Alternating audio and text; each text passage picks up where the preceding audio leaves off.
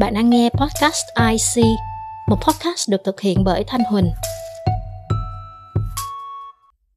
Bạn thân mến, bạn có từng mong ước lấy một người bạn đời lý tưởng không?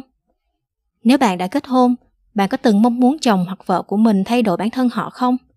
Và bạn có trải qua cảm giác thất vọng, sau đó thì mặc kệ họ luôn không? Sáng nay, sau một đêm ngon giấc, mình thức dậy và bước ra nhà tắm để vệ sinh buổi sáng. Nhìn vào chiếc ly đựng bàn chải đánh răng, mình nhận ra chồng đã thay chiếc bàn chải mới cho mình. Thật ngạc nhiên là trong lòng mình lúc đó bỗng cảm thấy xúc động và biết ơn. Cảm giác này không hề thua kém cảm giác mình từng xúc động khi được một ai đó trao tặng một món quà vừa giá trị vừa thể hiện sự quan tâm. Nhưng trong trường hợp này, món quà đó chỉ là một chiếc bàn giải mới.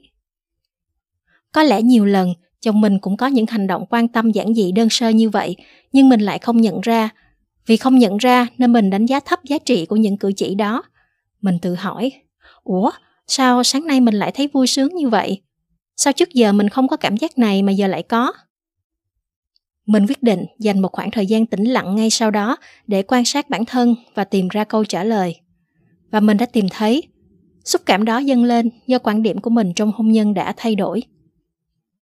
Trước đây rất nhiều lần, mình than trách tại sao lại quyết định kết hôn với một người quá khác biệt tính cách và quan điểm sống như vậy. Lúc nào mình cũng có ý định thay đổi và nhào nặng chồng mình theo những gì mình kỳ vọng. Hết lần này đến lần khác, mình không đạt được ý nguyện. Nhiều lắm thì sự thay đổi đó diễn ra được vài tuần. Dần già theo thời gian thì gần như đâu lại vào đấy. Hậu quả là mình dần mất niềm tin về chồng, lẫn niềm tin về sự gắn bó của cuộc hôn nhân này. Tệ hơn nữa, mình quyết định phó mặt không quan tâm đến chồng mình nữa. Và rồi, mình may mắn có cơ hội nhìn nhận cuộc sống một cách chậm rãi và cởi mở hơn.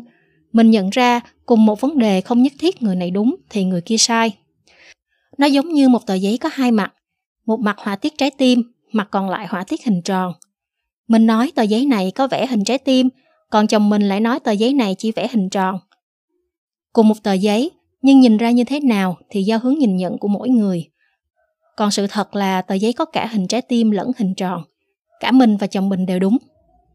Trong cuộc sống, có những khi chúng ta dành quá nhiều thời gian và năng lượng để tranh cãi về một vấn đề xem ai đúng, ai sai. Nhưng thực sự, những tranh cãi đó thường là vô nghĩa. Bởi ai cũng có quan điểm và lý lẽ riêng cho những việc mình làm. Vì vậy, thay vì chỉ khăng khăng cho rằng suy nghĩ của mình là đúng đắn, phù hợp và tốt nhất cho cuộc hôn nhân này, thì chúng ta thử ngưng lại một nhịp, mở lòng ra, ngó sang hướng nhìn của đối phương. Biết đâu, ta đã chủ quan bỏ sót một cái nhìn cảm thông và thấu đáo cho vấn đề. Khi giải quyết mâu thuẫn, việc xử lý mang lại lợi ích chung và hiệu quả lâu bền chỉ đạt được khi chúng ta có cái nhìn toàn diện và thấu hiểu. Bản thân mình khi chọn nhìn rộng ra, xem xét những mâu thuẫn ở cả hai hướng, lòng mình nhẹ đi rất nhiều. Và vì mình nhẹ lòng nên lời nói của mình với chồng cũng nhẹ nhàng hơn. Mình không còn hằng học và chỉ huy theo kiểu anh nên thế này, anh phải thế kia mình chỉ chia sẻ cảm xúc của mình với chồng và cố gắng không dùng những từ ngữ mang tính ép buộc. Chỉ thế thôi mà chồng mình thay đổi tích cực theo cách mà anh chủ động chọn thay đổi chứ không vì ai ép buộc. Ai cũng có bản ngã và không thích bị người khác sai bảo. Nếu ngược lại, chồng mình đưa ra một hình mẫu người vợ lý tưởng rồi bảo Em ơi, em nên thế này thì anh mới hạnh phúc được nè. Phản ứng tự nhiên là mình sẽ dãy nảy lên và đáp Em chỉ là chính em, anh muốn người vợ như vậy thì đi mà tìm.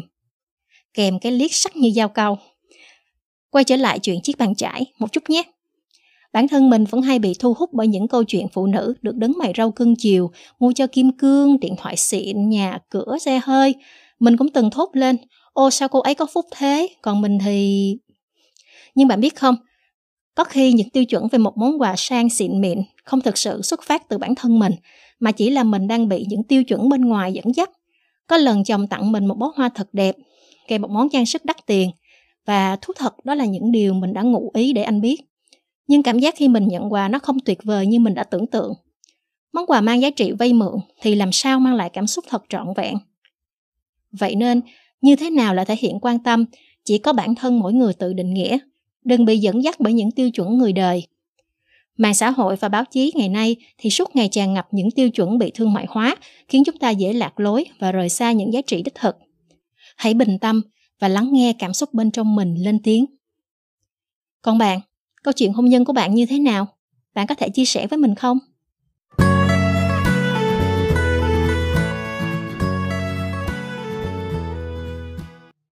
Đây là những chia sẻ chân thành từ những gì mình trải nghiệm, những lời mình nói không mang tính giáo điều hay khuyên dạy ai.